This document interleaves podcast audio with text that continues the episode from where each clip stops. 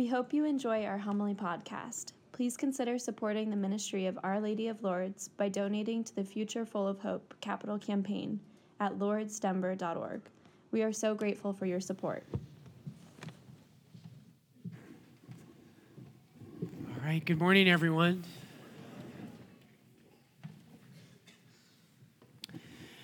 So, today we're going to talk about marriage.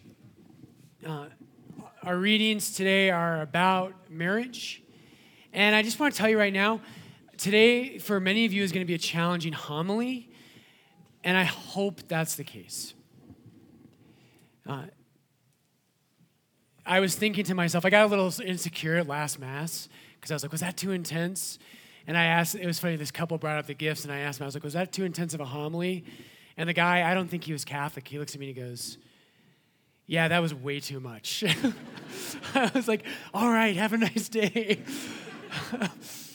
if it challenges you today, know it's out of love. It's because I love you. If you come to Lourdes and all you ever hear is you are loved by God and you are you are have the mercy of God on you and there's a plan for your life and God wants the best for you, that's all true.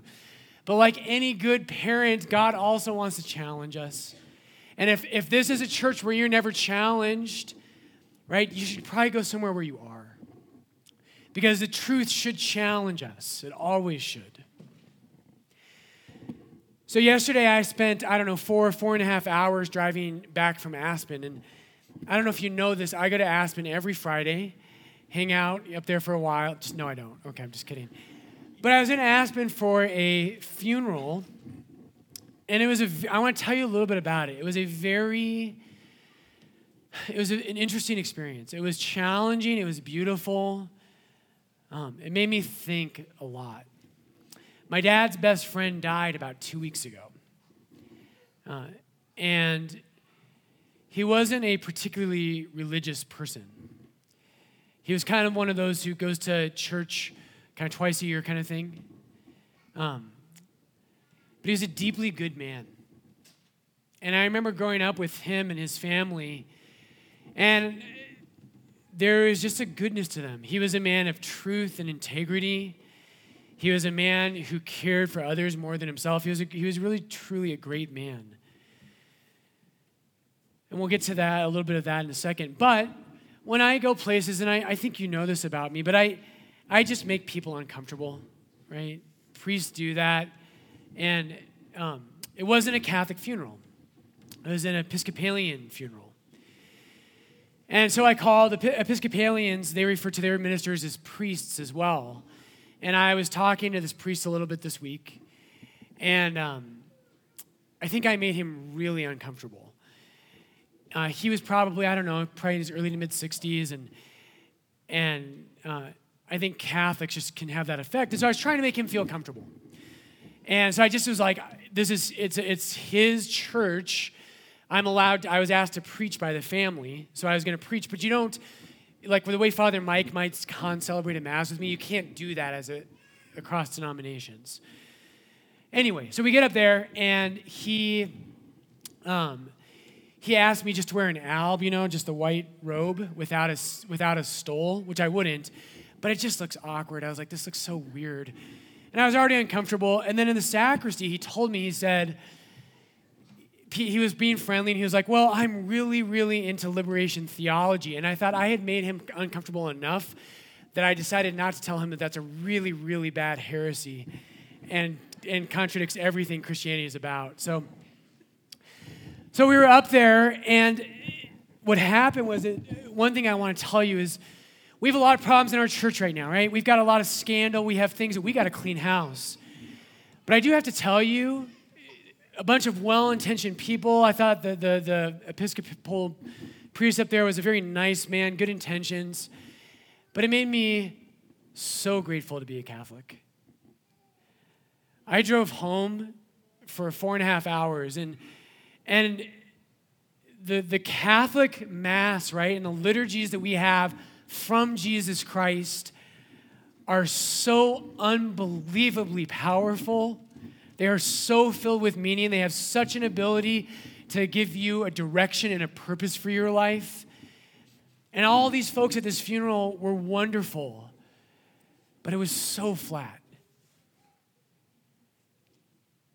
And what happened was there, I didn't know this going in. They asked me to preach, but what I didn't know was there were going to be 10 eulogies.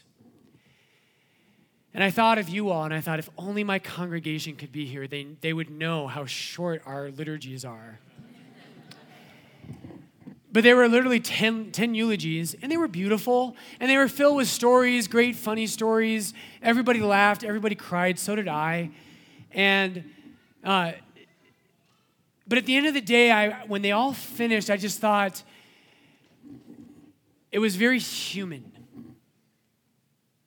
There was this good man we were telling stories about, but I was the only one who mentioned God. I'm the only one who mentioned the human soul. And everyone loved that, but they didn't know how to speak to that. But what I wanted to communicate through this story is that at the end of the day, Everyone knows that humanity isn't enough for us. That we need something more. And Steve's life, what a good man, but his life and his search for good things and to become someone who loved can only meet its fulfillment in God. And it was both beautiful and tragic all at once. And it left me just driving for four hours just thinking a lot about these things.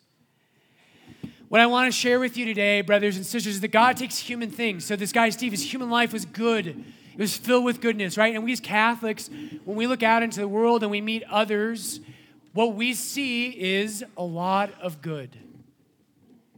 And that's important. We need to see that. Right? We need, we need to look at other people's lives, other Christians, even people who don't believe in God, and we need to see there's a lot of goodness there. But God wants to take what's normal and good, and He wants to transform it into something divine. And that's what Christian marriage is. And I want to talk to you today about Christian marriage. Balthasar has this great quote Remember when you were a teenager and you told your parents you were in love? Remember that? I didn't tell my parents because I was too awkward. And I was like, they don't know what love is. And so I didn't want to tell my parents. I don't know if I was really in love as a teenager. And in fact, I know I wasn't. But, but we've had those moments. I know you've had them in your life when you fell in love. And later on, you, you, you get older and you look back and you realize it was good but it, it was a little something, it was a little less than real love. And sometimes you have to go through life, you have to grow up a little bit to realize that your attraction to someone or your infatuation with someone was good, but it wasn't love. Balthasar has a line where he says, I did not know, I did not know what love was until I truly saw what the crucifixion was. Amen. That is true for me. I knew something of love my whole life, right? I, I was girl crazy for, I don't know, 40 years. I haven't turned 40 yet, but something like that. And that wasn't bad. But when, and I saw a crucifix a thousand times. I grew up Catholic, I would see crucifixes all over the place. But something happened in my life where I saw a crucifix as if for the first time. And I realized, right, you guys have your cross, I've got mine, mine's behind you. But my crucifix, when I saw that for the first time as something of an adult, and one time in my life it came alive and I realized that I didn't really know what love was and that I certainly had never loved anyone the way Jesus loved on the cross. What the Lord does, what the faith does, is He takes something good and He transforms it, He elevates it. He does this all over the New Testament, all over the place. In the Old Testament, they had a temple, and it was good, it was the place of God. But in the New Testament, Jesus takes the temple and He transforms and elevates it. Later on in John chapter 2, Jesus is speaking and he says, Destroy this temple, and in three days I will raise it. And all the people think that he's talking about that building that they're standing in. But you all know that passage. John comments and it says, But Jesus was speaking of the temple of his body. Right, the new temple doesn't, doesn't eliminate the category of temple, but it transforms and elevates it. The new temple is not made of stones, it's made of the body of Jesus Christ, the place where God dwells. And then St. Paul will tell us, and Jesus himself, that you and I, when we're baptized into the body of Christ, you and I now are that temple. Right? The new temple is not made of stones, it's made of human hearts. In the old covenant, they had bread from heaven that guided them on the journey. In, in John chapter 6, Jesus tells us there's a new bread from heaven. The category is still there, but it's transformed and elevated.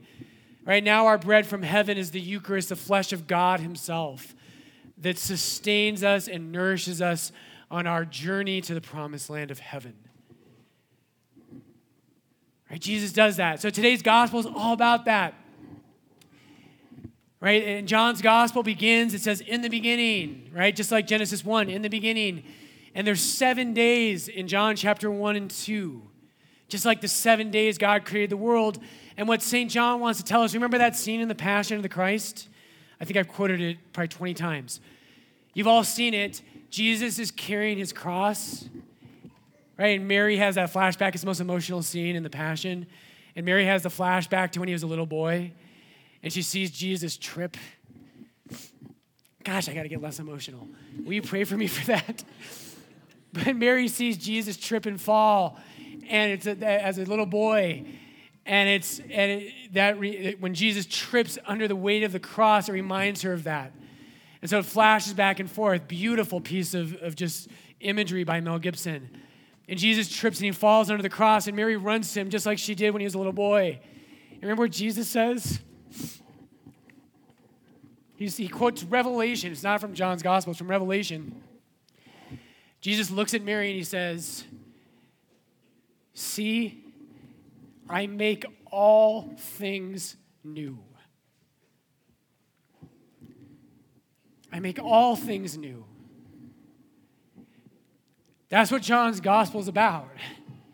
Is that Jesus makes all things new. So, brothers and sisters, there is natural marriage. God created it in the beginning. In the beginning, on the seventh day, there was a wedding of Adam and Eve, and it's a natural marriage, and it is good. God looks at it, and it is very good. And when we look in the world and we see natural marriages that aren't Christian, guess what? They are good. There's a lot of goodness there. But if you're a Christian, if you're really a Christian, God makes all things new. And today in our gospel, it's the seventh day. If you count the days in John chapter 1, and then in, today in John chapter 2, it begins, it says on the third day, and it's the seventh. Three, there's four in the first chapter, plus three, seven. And it's a wedding, just like the creation story at Cana of Galilee. And what God does is He takes a natural thing and He elevates and transforms it. So, marriage in Christ, brothers and sisters, marriage in Christ, what I want to share with you today is that marriage in Christ is a sacrament. And that is a glorious, holy, and beautiful thing. And I want to call you today almost every one of you in this church is called to marriage. Some of you are going to call to live a celibate life of a virgin. Some of you are probably called to priesthood. Some of you are called to enter a convent and consecrated life. But most of you are called to a marriage vocation. And I want to show you your dignity today. And I want to call you that your marriage is different from those who are not Christians. Okay, so quick question. Jesus instituted all seven sacraments. Anything that's a sacrament was made a sacrament by him. So, when, when did Jesus institute the sacrament of marriage? Don't make eye contact. I know it's hard to answer when I ask like this. I was hoping someone would say at Cana so that you could be wrong. I am going to be in purgatory a long, long time. But hopefully you'll be with me. You know, we could do penance together. It'll be great. No, Jesus, and here's, here's the main thing. If you take nothing else today, here's what I want you to take. The moment that marriage was instituted as a sacrament from Jesus was the moment he died on the cross.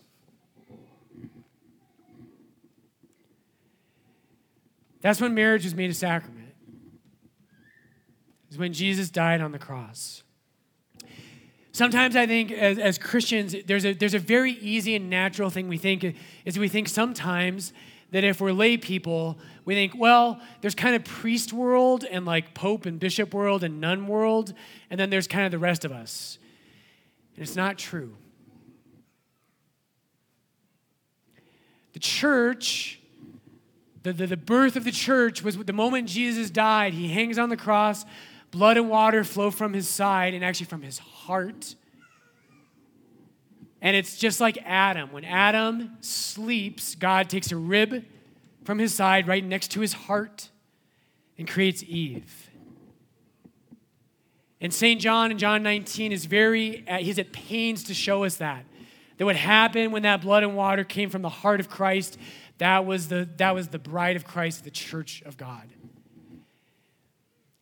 And so here's what that means priesthood wasn't just born on the cross. Every member of the church, their mission, their identity, everything they are, was born from the crucifixion of Jesus Christ. Everything comes from that. Balthasar says this. I haven't quoted him in a couple weeks. Balthasar says the church as a single totality, right? There's not like priests and religious, and then there's lay people over here, right? All of us, you and I are Christians. And our birth happened together. The church as a single totality has in principle died to the world with Christ and with him ascended into heaven.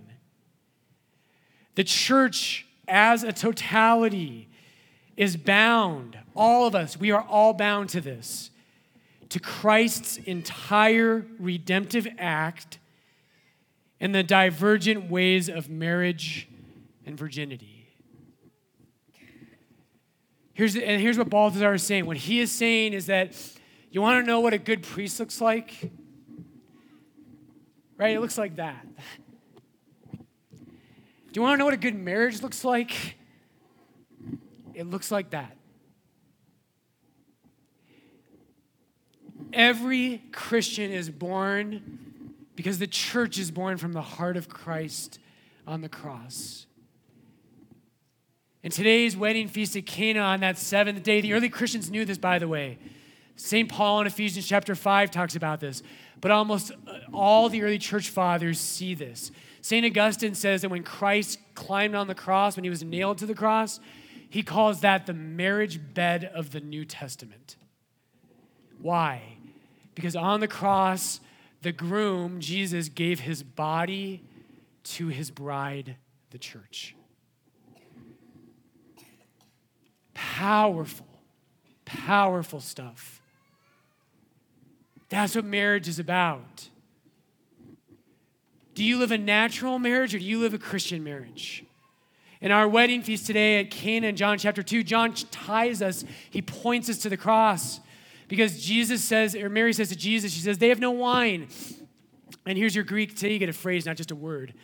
Your Greek phrase of the day is Jesus says to Mary, says, Ti emoi kaisoi gune. He probably didn't say it like that. Gune means woman in Greek, but he says, What is that to you and to me, woman? And in our office, sometimes people come to my office and they're like, Father Brian, we need you. And I'm like, all right, Gune, woman. he says, What is it to you and to me? My hour has not come. What does that mean? In John's gospel, if we had more time, we'd spend time going through this. But in John's gospel, the hour is the moment of the passion. It's the Last Supper, it's the crucifixion.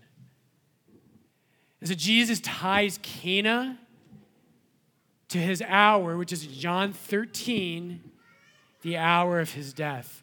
And all a lot of the saints and theologians in history have said, you know, at Cana, Jesus turns water into wine, and at the Last Supper, he's going to turn wine into his blood. A lot of stuff there. But let's get back to this. What does this mean for us? Brothers and sisters, God takes good things. He takes eh, your marriage. Maybe your marriage has been a little bit natural. Maybe Jesus hasn't been the center. God wants to take good, natural things and He wants to transform them into divine things. And so here's the practical takeaways today. The world tells us that marriage is attraction, uh, communication, compatibility, and then we hang out for 40 years, 50, 60, however long. Hey, that was cool. Glad I didn't have to be celibate like FB. All right, cool. That is not Christian marriage. That is not Christian marriage. That is not Christian marriage. The only purpose of marriage, marriage is a place that is meant to teach you how to love, not just with a human love, which is good. Human love is good. You are called to a love like that of Jesus on the cross. That's what Christian marriage is. And I know you want this. Don't you want to love like that? Right? As a priest, God gave me some good natural things, a natural goodness. But I know that I'm supposed to love like that. That God has called me to a love that's greater, to a love that, that as I age, as I go through life, that I learn how to love, not just in a human way, but I learn how to love the way that Jesus loves. I want to love like that. If you're married, if you're a married person here today, brothers and sisters, your marriage, if it was in the church, if you're a baptized Christian, your marriage is a sacramental marriage. And what that means is that your marriage is not just a nice thing, it means your marriage communicates grace, which will actually save your soul. Are you living your marriage that way? Are you living your marriage not just as we're like our neighbors and we, you know, we like to hike, they like to watch the Broncos, they like mass that goes an hour, we like Lourdes, right? No. Your marriage is what will save you if you live it in a Christian way. And it'll take loves that are good but not there yet, and it'll transform it into the divine love of Jesus Christ. If you're not married, I feel an obligation to this at Lourdes. If you're not married, brothers and sisters, and I want to acknowledge one thing because I want to, I brought this up before, but I'm going to do it again. If you're in a mixed marriage, I want to talk about this. If you are a Catholic, non Catholic married couple, I want to invite you that you're loved, right? That you have placed here. But I want you to examine this. If you're someone who has questions about the Catholic Church, come talk to me. Come to RCIA, come learn. Even if you have no interest in becoming Catholic, come find out why the Catholic Church believes what she does. But here's the thing when you marry someone who's not a Catholic, it can be harder. Because maybe they don't think marriage is about that. It's easy in the early days, right? God tricks you into marriage he kind of he, he tricks you into priesthood too. We used to joke about that. We would say like when you're entering priesthood, it's like, oh, this is so wonderful, and like this amazing theology, and like you're in this big frat house with a bunch of guys, and it's so awesome. And then you get, get ordained a priest, and you're like, like, oh, by the way, here's a parish, uh, here's all the stuff you don't know how to do. Everyone gets a hold of you, and you're gonna be totally overwhelmed for the rest of your life. And you're like, seriously? And then married people, you're like, oh, we're just so in love. We love like kissing romantically, like Lady and the Tramp. And we did that thing with the, the spaghetti, and it was so beautiful. And then you have kids, and you can't sleep at night, and you hate your life, and you're like, I'm just gonna do this for the next 50 years. And you're like, seriously? Like, God tricks you into your vocation right? When you start marriage, it's about that. But it's not what marriage is about. Marriage is about God. And if you marry someone, if you're single, I want to challenge you to this. You should marry someone not just who you have great affection for, that's important. You should marry someone who knows that marriage is about the cross of Jesus Christ. That's what marriage is about. Marriage is about a union of soul and body that learns to love the way God does. That's marriage. This is why you should also be married in a church. People come to me and they say, Father Brian, we really like you. You know, you're, you're kind of relatable. We want to get married on a golf course. And I get it. I would too. If I didn't know this, I would too. The reason you have to be married in a church is because marriage isn't about you. If you're a Christian, marriage is about your love being elevated to the love of God. People will say, Well, you don't even have a church. And I'm like, Yeah, well, you're totally lame. I don't really say that. I try to trick them into it. Lastly, today, here, and just to wrap things up, brothers and sisters, your life was born on the cross. Marriage is a sacrament, it's meant to save you. Here's my challenge to you if you're married today, we don't talk about this enough. Go talk to your spouse and say, you know what, I love you so much. I want to love you to heaven. I don't want us just to have a good time in a nice house. And I don't want to just get through life. I want to love in a Christian way. You should talk to your spouse about that. And you should say, How do we love each other in a way that goes deeper? And a love that's not just convenient or easy, but a love that says, just like Jesus on the cross, it says, Here's everything. Everything I have, everything I am, I lay it down. You should talk to your spouse about that. If you're not married, you might be called to a life like mine. You might be called to virginity. Praise God, your vocation was born on the cross. And you can lay your life down. If you're going to get married, marriage is not about comfort, it's not about human loves. Marriage is about Jesus. I want to leave you with a quote from the Catechism.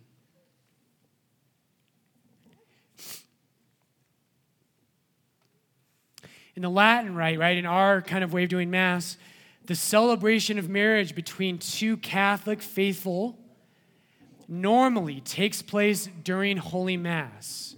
It's appropriate for a marriage to happen during Mass. Why?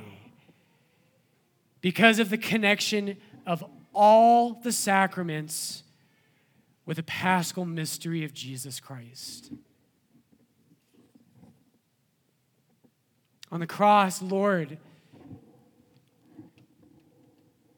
On the cross, you turned natural marriage into a marriage that saves us for your kingdom. Lord, there's a lot of lies about marriage in our culture today. Jesus, I pray for every married couple here. I pray for every person that you will call to marriage. Lord, will you make them so faithful that they'll never settle for anything less than a marriage that has you at its very center. A marriage that is not merely human, a marriage that is divine, that learns how to love the way you loved. Jesus, bless our marriages. Bless every one of us. That your church that was born from your heart on the cross, or that we might be faithful and that we might love as you love us.